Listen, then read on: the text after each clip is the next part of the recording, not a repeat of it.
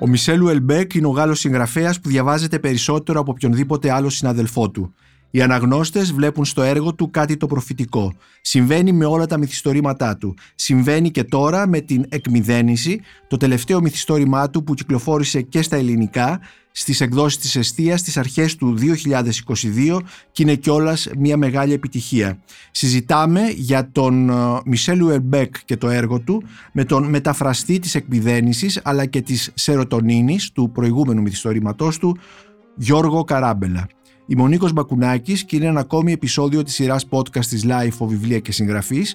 Μπορείτε να μας ακούτε και στο Spotify, στα Google Podcasts και στα Apple Podcasts.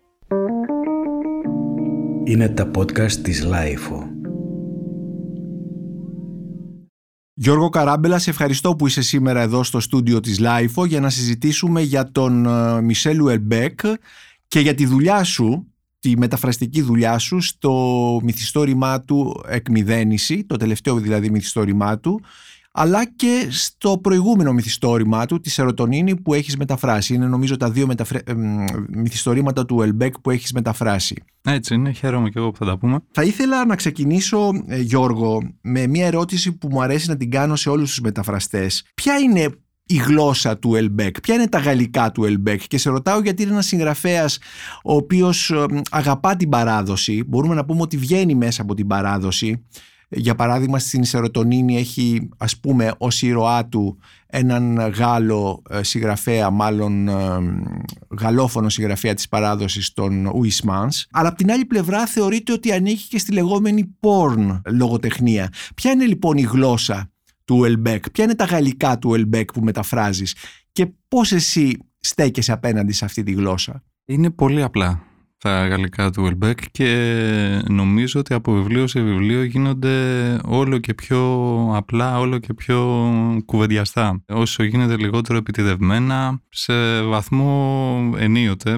όχι σε γενικές γραμμές, αλλά ενίοτε και κακοποίησης λίγο της γλώσσας. Σαν να προσπαθεί σταδιακά να απαλλαγεί, να το πω έτσι, από ένα φορτίο γλωσσικό των ε, ακαδημαϊκών γαλλικών, των λογοτεχνικών γαλλικών, σαν να θέλει τη γλώσσα να τη φτάσει σε ένα όριο που δεν έχει παραπέρα για να αφήσει να, να διαφανεί κάτι άλλο εξωγλωσσικό, συνέστημα να το πω, ε, μια ουσία άλλη που δεν είναι της γλώσσας. Έχει αυτή την ιδιαίτερη κάπως μνησίκακη νομίζω σχέση με τα γαλλικά. Ε, είπες δύο ε, λέξεις κλειδιά. Είπες ε, τη λέξη κακοποίηση και τη λέξη μνησίκακη, μνησίκακη σχέση με τα γαλλικά. Ε, μήπως μπορείς να μας πεις περισσότερα πράγματα για αυτή, αυτή η κακοποίηση, πού, σε τι, πού, πού, πού πατάει, σε τι συνίσταται. Δηλαδή; Δεν, δεν είναι πολύ μεταφυσικό. Είναι περισσότερο μια προφορικότητα στη γραφή που φτάνει μέχρι σημείο έτσι να, σε μεγάλα κομμάτια αφηγηματικά να αναπαράγει μια αργό, να το πω, ε, πολύ τετριμένες εκφράσεις της καθομιλουμένης της γαλλικής που επαναλαμβάνονται χωρίς έγνοια τώρα αν το ύφος γίνεται μονότονο ε, ή υπερβολικά πεζό για τον, ε, κατεξοχήν για τον γαλλόφωνο αναγνώστη, έτσι, και μόνο δευτερευόντος για όλους εμάς τους υπόλοιπους. Ε, ε, εσύ στη μετάφρασή σου αυτή την κακοποίηση που λες σε δυσκολεύει να την μεταφέρεις στα ελληνικά; Η βασική δυσκολία είναι να την αποδεχτείς. Μου είπαν και φίλοι που διάβασαν κυρίως την εκμυδένιση γιατί νομίζω ότι υπάρχει αυτή η κλιμάκωση που έλεγα πριν ναι, στη, ναι σε αυτή τη σχέση με τη γλώσσα του Ελμπέκ. Μου είπαν και κάποιοι φίλοι ότι γίνεται κάπως βαρετό και μονότονο να διαβάζουν συνέχεια ξέρεις και να πούμε και τέλος πάντων, τα οποία επαναλαμβάνονται αυτούσια σε μια παράγραφο μπορεί τρεις, τέσσερις, πέντε φορές. Η βασική επιλογή είναι ότι το αποδέχεσαι, το βλέπεις στο, στο γαλλικό και το παίρνεις απόφαση ότι το ακολουθείς. Καταλαβαίνεις ότι υπάρχει κάτι από πίσω, μια πρόθεση του συγγραφέα δεν είναι κάτι έτσι τυχαίο. Είναι μελετημένο δηλαδή. Ε, είναι προφανές ναι, νομίζω. δεν είναι αυτόματη γραφή κατά κάποιο τρόπο. Όχι, θα λέγαμε. Ναι, είναι μια μελετημένη στάση απέναντι στη γλώσσα. Αν και τον έχω ακούσει να ισχυρίζεται ότι αυτό που λες ότι, τα, ότι γράφει αυτόματα, ναι. ότι όλα τα μυθιστορήματα και σε επίπεδο γλωσσικό και σε επίπεδο πλοκής του βγαίνουν αβίαστα και απλώς ε, αρχίζει και γράφει και συνεχίζει χωρίς σχέδιο, χωρίς δομή. Δεν τον πιστεύω. Νομίζω ότι είναι μια με μια μανιέρα του. Ναι, γιατί υπάρχει πολλοκή πολύ στέρεη στα μυθιστορήματά ναι, ναι, ναι, του. Οπότε το να ήταν αυτόματο μάλλον ε, δεν μπορούμε να το πιστέψουμε. Ναι, ίσως ως καπρίτσιο να το κάνει και του αρέσει άλλωστε να, να προκαλεί ο Μισελ Ουελμπέκ. Το μυθιστόρημα αυτό είναι πολυσέλιδο, ενώ η εκμυδένιση, το τελευταίο μυθιστόρημά του είναι πάνω από 600 σελίδες στην ελληνική έκδοση του βιβλιοπολίου της Εστίας και βγήκε σχεδόν ταυτόχρονα με τη γαλλική έκδοση, δηλαδή βγήκε σε όλο τον κόσμο όπου μεταφράστηκε ταυτόχρονα. Στη διάρκεια αυτής της δικής σου δουλειάς, της μεταφραστικής σου δουλειάς, είχες έρθει σε επαφή με τον, με τον συγγραφέα. Πώς μεταφράζεις, ε, έχεις ερωτήσεις που του κάνεις, που ζητάς επεξηγήσεις κτλ.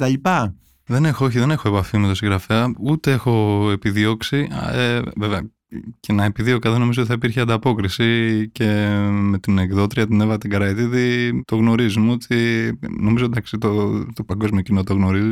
Δεν είναι πολύ ανοιχτό σε συνομιλίες, συνεντεύξεις, διαλέξεις τέτοιου είδους. Δεν τέθηκε ποτέ ζήτημα ούτε εγώ να έρθω σε επαφή μαζί του, ούτε πολύ περισσότερο αυτός σε επαφή με το μεταφραστή του στα ελληνικά ή κάτι ναι. τέτοιο μέσω της εκδότριας.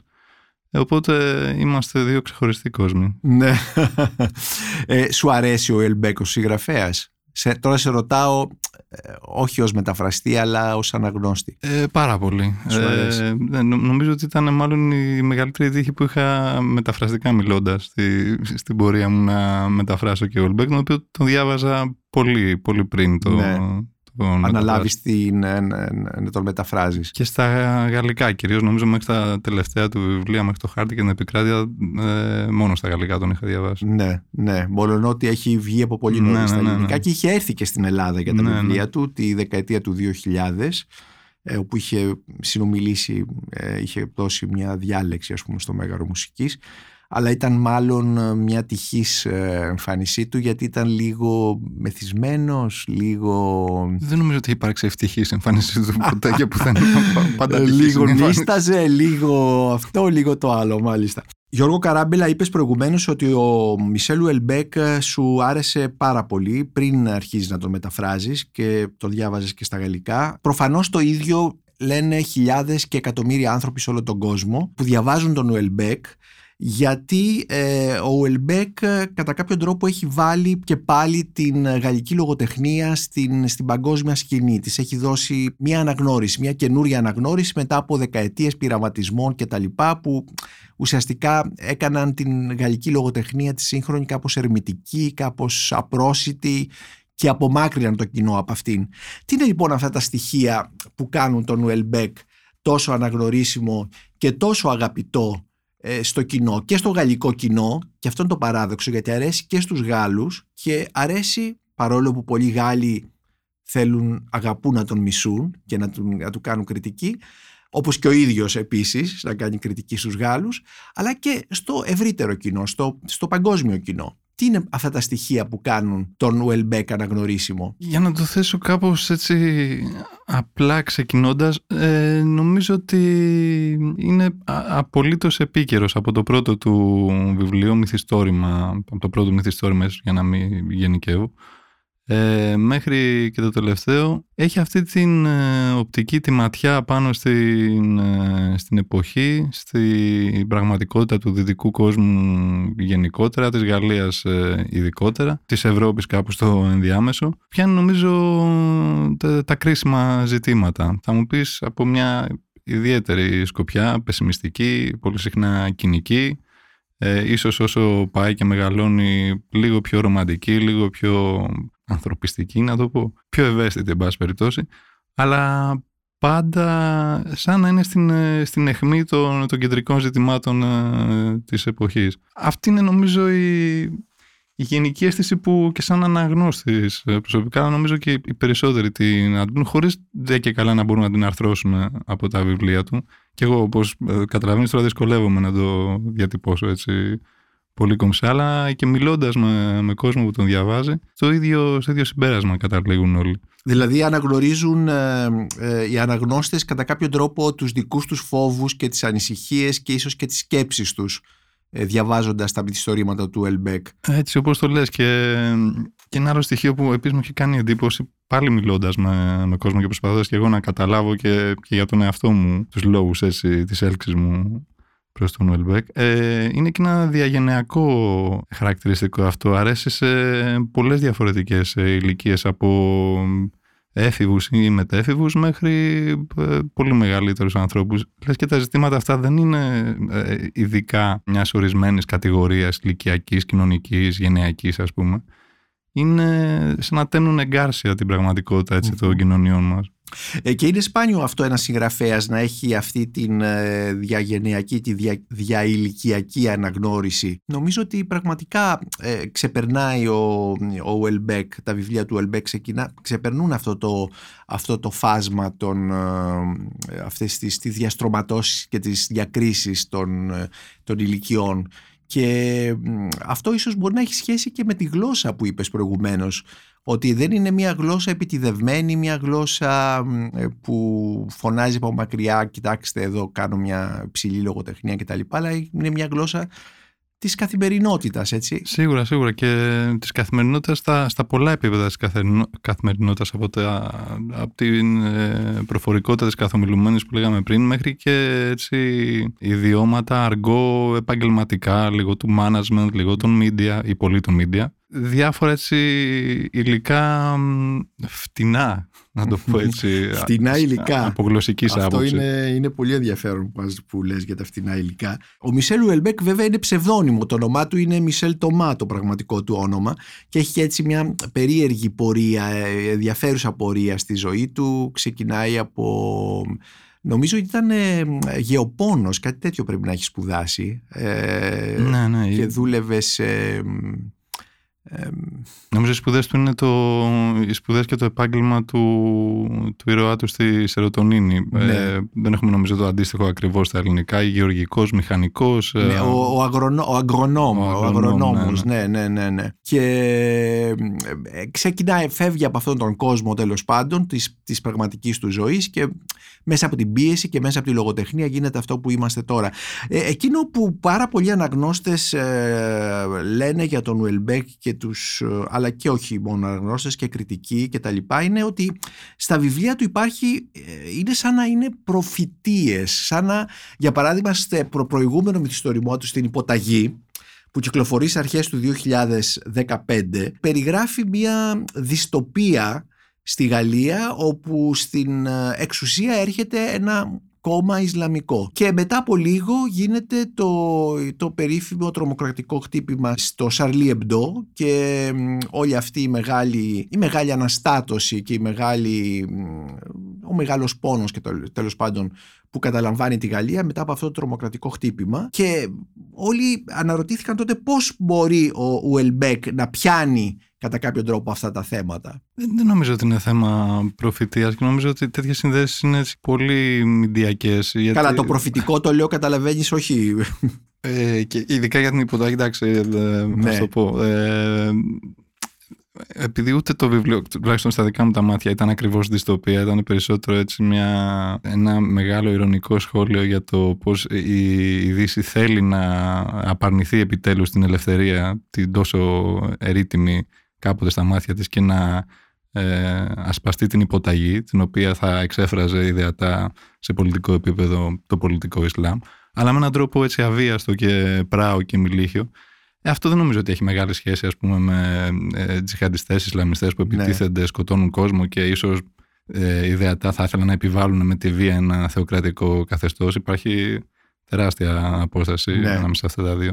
Δεν είναι δηλαδή ότι το βιβλίο προφήτευσε μια τέτοια εξέλιξη. Ήθελε να πει κάτι άλλο που εφάπτεται με, με το τι έγινε στην πραγματικότητα. Ναι, εφάπτεται όμως και σε μια επικαιρότητα, σε ε, ένα, ναι, ναι. στο άρωμα όπως λένε στα γαλλικά, στο fleur du, fleur du temps ας πούμε, στο άρωμα της, της εποχής, της ημέρας. Ε, είναι οι κεραίες του είναι μονίμως ανοιχτές και είναι Νομίζω αυτό είναι περισσότερο από έτσι, προφητισμό ή οτιδήποτε τέτοιο ε, πιάνει τις εξελίξεις κάμια φορά ναι. και πριν συμβούν ολοκληρωμένα ας πούμε, στο επίπεδο ναι. της επικαιρότητας. Ε, το ίδιο συμβαίνει και με την εκμυδένιση, το καινούργιο του μυθιστόρημα που επίσης ε, έχει σχέση με κάτι που έρχεται κάτι σαν μια όχι απλώς πολιτική ανατροπή, μια...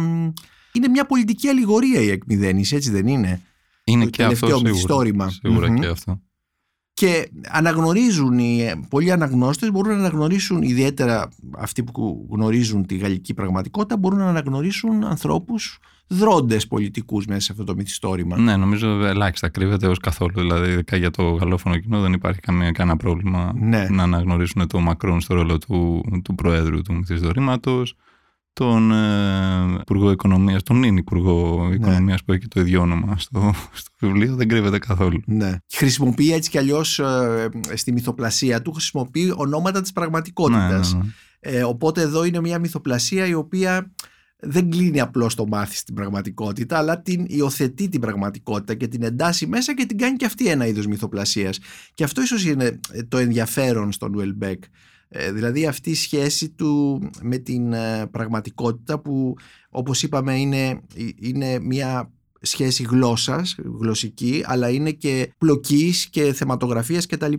Προφανώς ε, θα ξέρεις ότι υπάρχουν ε, πολλές κριτικές, ε, επικριτικές καλύτερα να έλεγα, φωνές ε, για τον Ουελμπέκ. Ε, Τον κατηγορούν ως ρατσιστή, τον κατηγορούν ως ε, πορνογράφο, τον κατηγορούν ως ε, ακροδεξιό ή δεξιό, συντηρητικό κτλ. Τι έχεις να πεις; Προσωπικά δεν έχω αμφιβολίες ότι όλα αυτά τα πράγματα λιγότερο ή περισσότερο μ- μάλλον είναι ή υπήρξε. Ε, και σταδιακά μετεξελίσσεται βέβαια. Ο άνθρωπος είναι και αυτός, δεν θα, δεν θα έχει τις ίδιες αντιλήψεις ε, σε όλη του τη ζωή. Δεν αμφιβάλλω ότι τα έχει αυτά τα, τα στοιχεία. Αυτό που το χαρακτηρίζει είναι η μεγάλη του προθυμία να τα θέτει πάντα στο προσκήνιο, αδιαφορώντας για τη, την πολύ κακή δημοσιότητα που προκαλούν.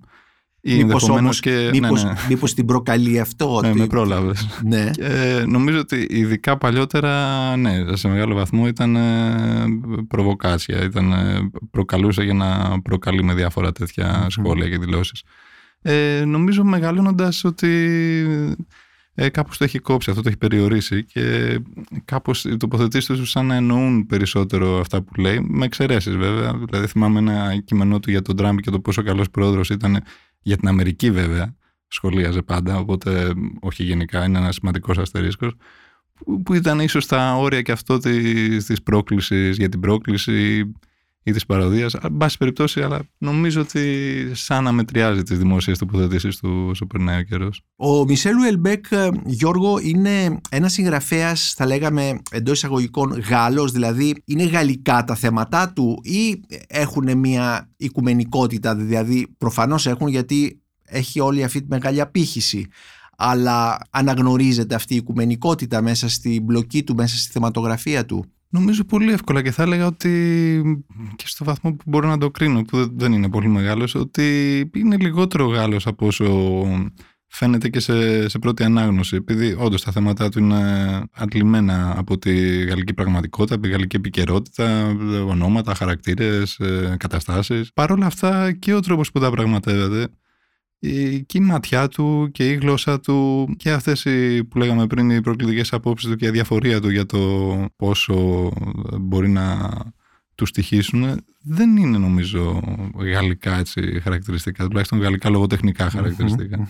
Μπορείς να τον συγκρίνεις με κάποιον Γάλλο συγγραφέα που προηγείται αυτού ή με κάποιον άλλον συγγραφέα σύγχρονό του εκτός Γαλλίας; Σκέφτομαι κατά καιρούς το Φίλιπ Ρόθ χωρίς να μπορώ να το δικαιολογήσω, να το τεκμηριώσω πάρα πολύ. Ίσως στα, στα, προ, στα προημότερα έργα του Ελμπέκ. Ίσως, ίσως. Ε, Με μεγάλους ομότεχνούς του, ακόμα και αυτούς που εκτιμάει και με τους οποίους συνδιαλέγεται. Συχνά σκέφτομαι, ας πούμε, τον Εμμανουέλ Καρέρ που έχουν ένα ανοιχτό διάλογο και Ναι. τυχαίνει να τον έχω μεταφράσει και αυτόν. Νομίζω απέχουν πάρα πολύ λογοτεχνικά, αφηγηματικά, γλωσσικά. Είναι sui generis, είναι. Sui generis. Με ποιους άλλους Γάλλους συνομιλεί ο Ελμπέκ. Ε, Είπες στον Εμμανουέλ Καρέρ. από λογοτέχνες δυ- δυσκολεύομαι να, δυσκολεύομαι να Είχες να συνομιλήσει αναφέρω. παλιότερα με τον. ε, και ήταν ένα είδος σκούπ, ένα είδος της παιχνιδιού με τον Μπερνάρ Henri Λεβί. Α, ναι, που είχαν Είχαν κάνει ναι, μια, ένα κοινό κατά κάποιο τρόπο. ε, την ανοιχτή ανταλλαγή email που... ναι, ναι, ναι, που έγινε κάνανε βιβλίο, στη βιβλίο, ναι. συνέχεια και το οποίο ήταν ε, ένα παιχνίδι ουσιαστικά. Ήταν. Ο Ουελμπέκ, Γιώργο Καράμπελα, εκτός από συγγραφέας ε, μυθιστορημάτων, είναι επίσης και ποιητής, αλλά έχει γράψει και κάποια δοκίμια. Και νομίζω ότι έχεις μεταφράσει εσύ. Ναι, ναι, την ε, καταδήλωσή του οριστική εκδοχή των παρεμβάσεών του που είναι τα μικρά του δοκίμια, ε, συνεντεύξεις ε, κείμενα επικαιρότητα, αρθρογραφία. Δεν είναι πάρα πολλά συνολικά. Ναι. Πώς είναι ο τίτλος αυτής της συλλογής, ε, Στην οριστική εκδοχή που κυκλοφόρησε και ε, στα ελληνικά είναι Παρεμβάσεις 2020. Ναι. Αυτό τότε εκδόθηκε στα ε, Ποια είναι τα θέματα που θίγεις σε αυτές τις, ας πούμε, στα δοκίμια του και στην αρθρογραφία του; Είναι πάρα πολλά. Είναι από αμυγός ε, λογοτεχνικά. Λογοτεχνικά δηλαδή; Μπορεί να σχολιάζει Γάλλους λογοτέχνες, ε, ε, κείμενα που έχουν δημοσιευθεί κιόλας σε λογοτεχνικά περιοδικά, σχόλια περί ποιητικής, πεζά ποίηματα, περί μουσικής, πολιτικές τοποθετήσεις όπως προανέφερα την πιο πρόσφατη για, το, για τον Τραμπ πριν μερικά χρόνια. Είναι πάρα πολλά και συμπεριλαμβανομένων επίσης το μεγαλύτερο ή πιο σημαντικό ας πούμε δοκιμίων του που κάπως ανακαταθέτει κιόλας τη, τη, τη φιλοσοφική του ματιά που έγινε και λογοτεχνία στη συνέχεια γιατί είναι αρκετά παλιά αυτά τα, τα δοκιμιά του. Ναι. Είναι νομίζω αρκετά, αρκετά αποκαλυπτικά αυτά τα κείμενα. Τον βλέπεις να, να μιλάει ο ίδιος για τον εαυτό του πριν καν γίνει ο εαυτός του που γνωριζουμε ο Welbeck που γνωρίζουμε. Ε, αυτό που είπες, η, η, φιλοσοφική του ματιά που στη συνέχεια πάνω σε πράγματα που στη συνέχεια γίνεται μυθιστόρημα, που γίνεται λογοτεχνία έχει, έχει ενδιαφέρον. Επομένως μπορούμε να πούμε ότι στα, αυτά τα φαινομενικά απλά μυθιστορήματά του τουλάχιστον ως προς το, στο γλωσσικό εργαλείο που χρησιμοποιεί, από πίσω τους υπάρχει ένα υπόβαθρο πολύ σοβαρό ε, ιδεών και σκέψης και φιλοσοφίας. Υπάρχει και επίσης ε, δεν κρύβεται. Είναι και πολύ γνωστές οι φιλοσοφικές παρεκβάσεις στα, στα μυθιστορήματά του που συνήθως έχουν να κάνουν με έτσι, σύντομες μελέτες ουσιαστικά για τον ε, φιλοσοφικό θετικισμό, για τον Αύγουστο Κόντ, για τον Herbert Spencer, για ε, θεωρητικούς με, με εκτόπισμα. Ταυτόχρονα και για λογοτέχνες είναι γνωστό ότι είναι μεγάλος φαν της επιστημονικής φαντασίας. Έχει γράψει για το Lovecraft, για το Lovecraft ναι. ολόκληρο δοκίμιο. Σχολιάζει και διαβάζει και χρησιμοποιεί και όλα και φαίνεται και από τα μυθιστορήματά του και άλλους ε, συγγραφείς του, του φανταστικού. Είναι αυτός ο συνδυασμός έτσι φιλοσοφίας, φτηνής λογοτεχνίας, δεύτερη φορά που το λέω το ναι. φτηνής, ναι. που τα ενοποιεί αυτά τα ετερόκλητα στοιχεία και τα κάνει κάτι πολύ πρωτότυπο μυθοπλαστικά. Ε, φαντάζομαι ότι δεν θεωρείς φτηνή ε, λογοτεχνία την επιστημονική όχι, φαντασία. Όχι, καθόλου. Αλλά εν πάση ναι. περιπτώσει δεν είναι γνωστό. Δεν νομίζω ότι από τα πρώτο βιβλίο του για τον ε, Lovecraft ήταν από το πρώτο. Ναι, έτσι νομίζω. Ίσως το πρώτο να ήταν. Νομίζω και εγώ ίσως να είχαν προηγηθεί κάποια ποίηματά του, αλλά σαν βιβλίο, βιβλίο πρέπει να ήταν το πρώτο του.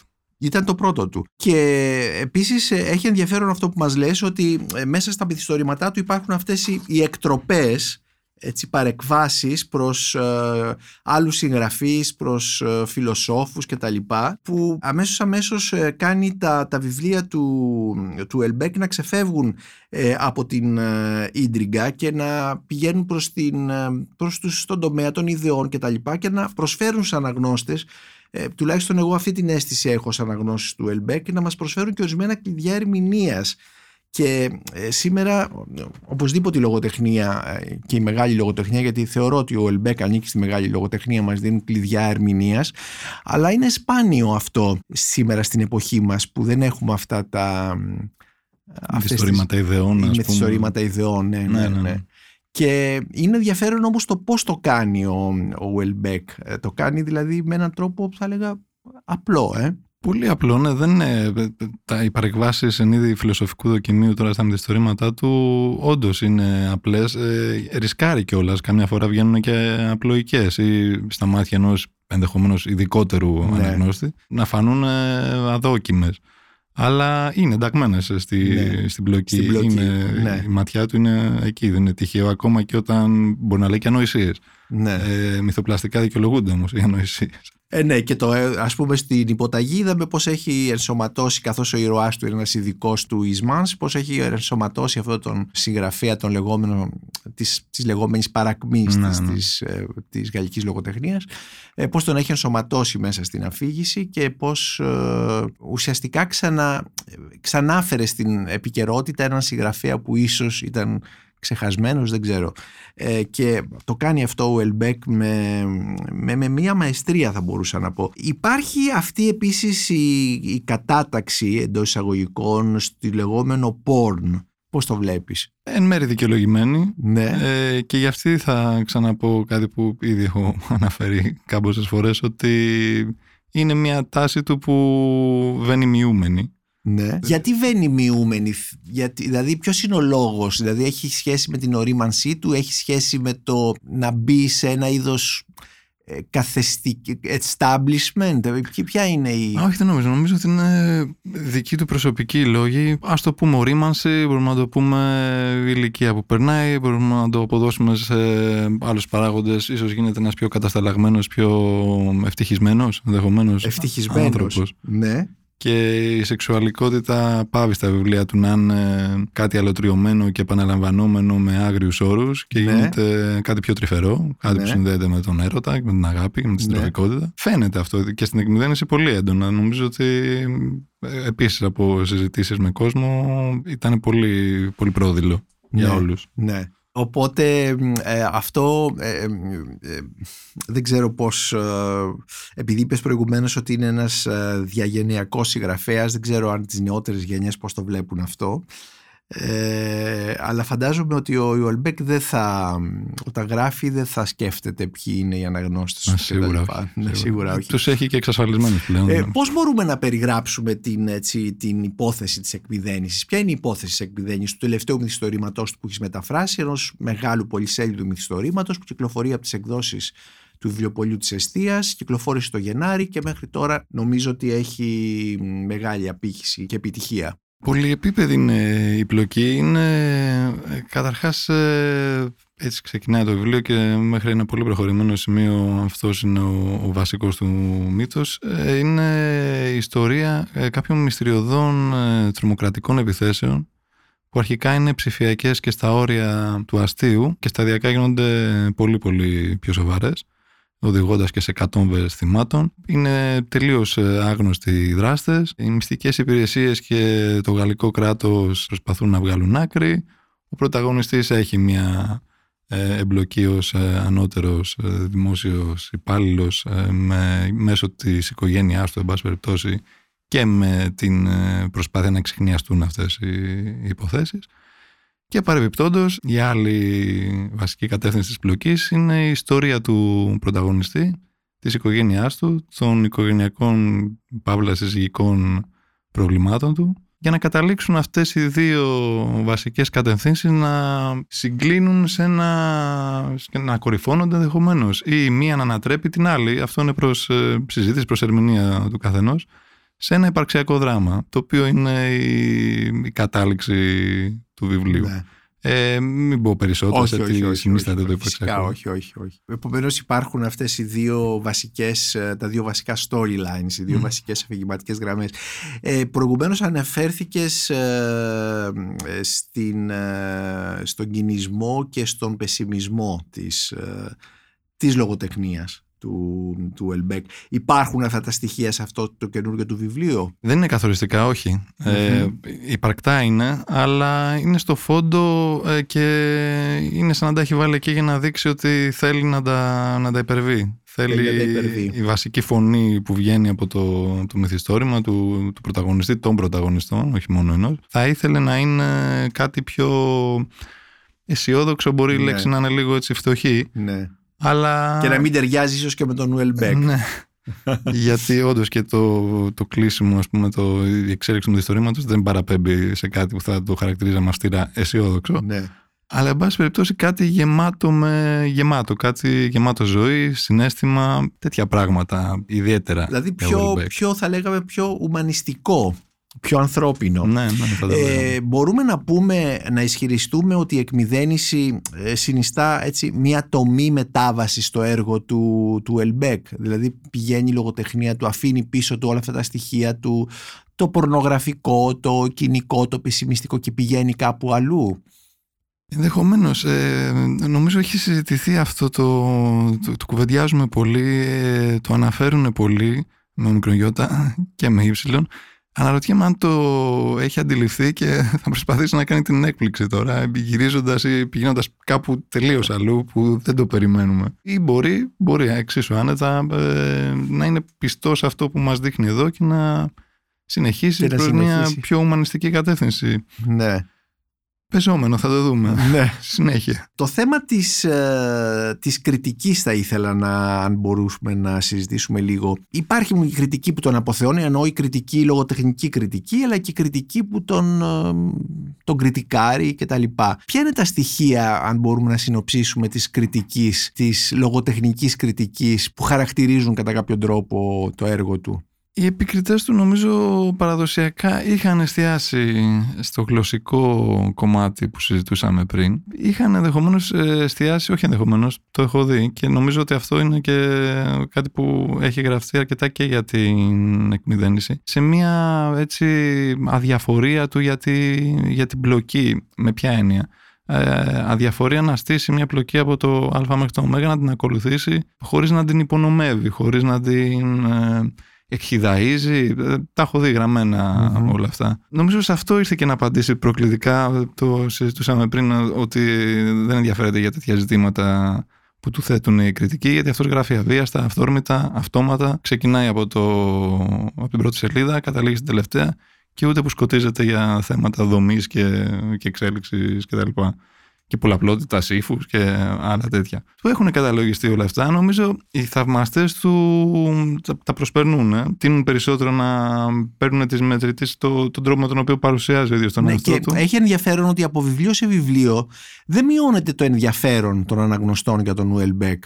Ε, δηλαδή εξακολουθεί να έχει ένα όλο και μεγαλύτερο κοινό μπορώ να πω και αυτό συνέβη και, τελ, και τώρα με την εκμυδένιση. Ναι, ναι. Ε, εκεί μπορεί να έχουν ε, παίξει το ρόλο τους και εξωγενείς παράγοντες. Όπως; Ε, στα πρώτα του βιβλία, εντάξει, ήταν ίσως η πρόκληση για την πρόκληση που κινούσε ένα ευρύτερο πιο μαζικό ενδιαφέρον από την υποταγή και μετά πήρε και αυτό το χαρακτηριστικό του προφήτη που, ναι. που λέγες πριν. Οπότε το κοινό σαν να περιμένει μήπως μας προφητεύσει κάτι, κάτι, το οποίο θα το δούμε να βγαίνει. Κάτι κακό. Ναι, συνήθως ναι, κακό.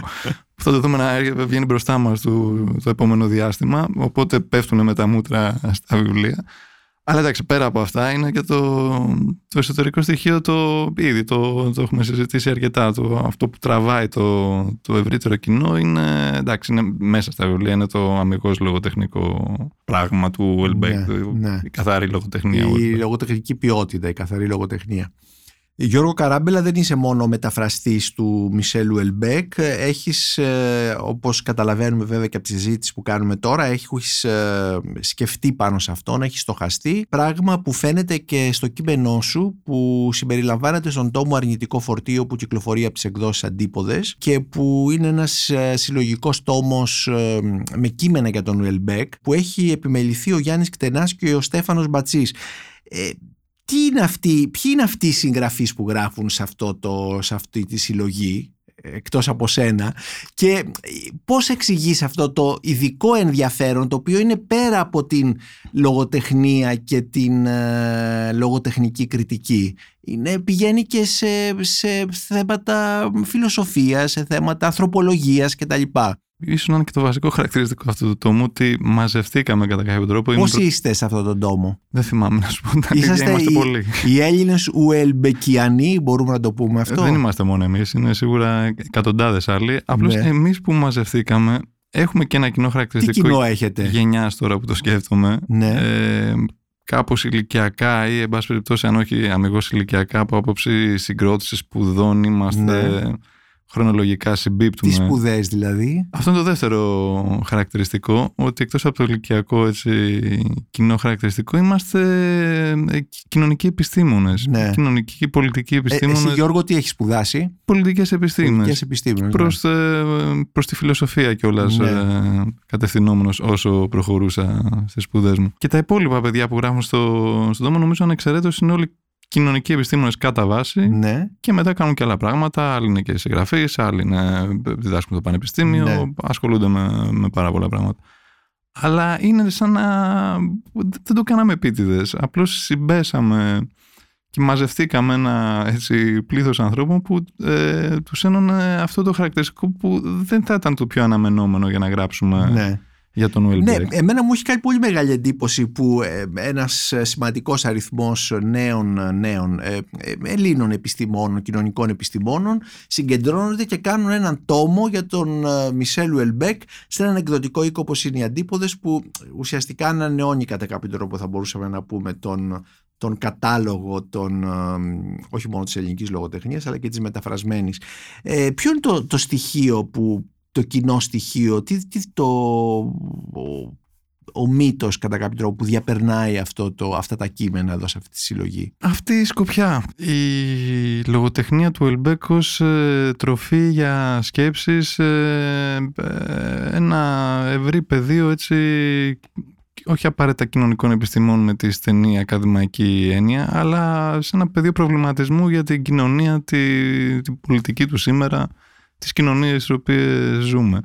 Ε, πολύ λιγότερο δηλαδή μια ματιά έτσι, εις- ε, θεωρίας της λογοτεχνίας, Ναι. ανάλυσης λογοτεχνικής, η ιστορία της, της λογοτεχνίας και περισσότερο αυτό, τι, αυτό μας ενώνει είναι ε, χωρίς να το, ε, ξαναλέω, να το έχουμε... Ήταν αυθόρμητη δηλαδή αυτή η συνάντηση; Νομίζω ναι, δηλαδή Ναι. η αρχική ιδέα έγινε σε έναν ευρύτερο, πολύ ευρύτερο από τον τελικό κύκλο ανθρώπων και τελικά αυτοί που καταλήξαμε να γράφουμε κείμενα είχαμε αυτό το κοινό χαρακτηριστικό και προέκυψε εκ των υστέρων. Ότι το βλέπαμε όλοι το, το αντικείμενο Ουελμπέκ από την άποψη τι έχει να μας πει για τις κοινωνίες του σήμερα που Μάλιστα, ζούμε. μάλιστα. Να λοιπόν ακόμη ένας λόγος που κάνει τόσο δημοφιλή την, ε, ε, τη λογοτεχνία του Ουελμπέκ. Το δικό σου κείμενο τι τίτλο είχε σε αυτό της- το, στη συλλογή αρνητικό φορτίο; Στο σούπερ μάρκετ. Στο σούπερ μάρκετ. Ναι, Και το μοτίβο του σούπερ μάρκετ στα μυθιστορήματα του Ουελμπέκ και Ναι. ε, όχι μόνο στα μυθιστορήματα του Ουελμπέκ, ένα, μια φιλοσοφία του σούπερ μάρκετ όπως βγαίνει από τα,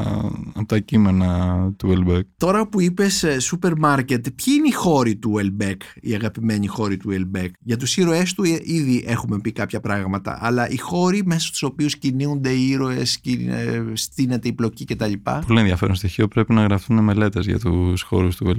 Είπες το σούπερ μάρκετ. Ναι, ε, Γιατί το σούπερ μάρκετ, με την έννοια του σύγχρονου ναού των εμπορευμάτων ζωτικής σημασίας όμως, όχι των Μάλιστα. εμπορευμάτων υψηλής κατανάλωσης, υψηλού γούστου κτλ. Των ε, εμπορευμάτων χωρίς τα οποία ο σύγχρονος δυτικός άνθρωπος πεθαίνει τη πείνα. ναι. ε, ε, εντάξει, είναι ε, πολύ γνωστές οι εξαντλητικές αναλύσεις του για ε, φαγητά, τρόφιμα, συσκευασμένα, τυποποιημένα Ναι. ε, των σούπερ μάρκετ. Εξίσου τα εστιατόρια βέβαια, όπου τρώνε συστηματικά οι ροές του, τα ξενοδοχεία φτηνότερα και ακριβότερα που με τα μανίας καταλήγουν οι, οι ήρωες. Τώρα τελευταία, τώρα τελευταία, στα δύο τελευταία ας πούμε μυθιστορήματά του βλέπουμε να ε, προβάλλει και πολύ έντονα και η γαλλική ύπεθρος. Μμμ. Κάτι που τον φέρνει έτσι και τελευταία άρχισα να το σκέφτομαι και σε επαφή με τη, μια λογοτεχνική παράδοση γαλλική που έτσι λίγο ας το πούμε συντηρητική ε, στην οποία ανοίγει και ο Ουισμάνς που τον αναφέραμε. Ο οποίος φεύγει από το Παρίσι για να εγκατασταθεί στην, σε, έξω από την πόλη. Ναι, ναι. Ναι. Ε, στην εκμυδένιση για παράδειγμα παίζει μεγάλο ρόλο το, το πατρικό σπίτι του ήρωα το οποίο είναι ένα αγρόκτημα σε ένα ιδηλιακό μέρος στον Μποζολέ. Τον βλέπουμε δηλαδή ε, να μετατοπίζεται σιγά σιγά από τις αλωτριωμένες ας πούμε μεγαλοπόλεις του δυτικού κόσμου σε πιο ανθρώπινα, παραδοσιακά, απαρχαιωμένα, να το πω έτσι, περιβάλλοντα. Έχει ενδιαφέρον αυτή η μετατόπιση και αυτή η αντίστοιξη.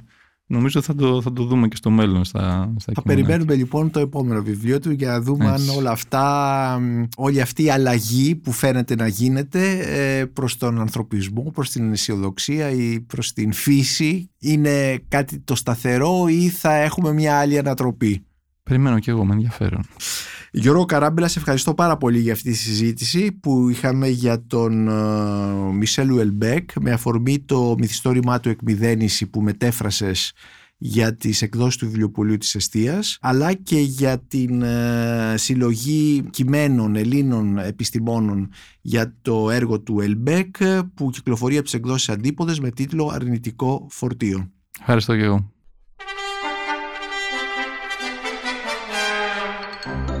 Είμαι ο Νίκος Μπακουνάκης και θα ένα ακόμη επεισόδιο της σειράς podcast της LiFO βιβλία και συγγραφής με καλεσμένο τον Γιώργο Καράμπελα, μεταφραστή του μυθιστορήματος του Μισέλ Ουελμπέκ «Εκμηδένιση». Μπορείτε να μας ακούτε και στο Spotify, στα Google Podcasts και στα Apple Podcasts. Ηχοληψία, επεξεργασία και επιμέλεια, φέδωνας χτενάς και μερόπικοκίνη. Ήταν μια παραγωγή της Lifeo.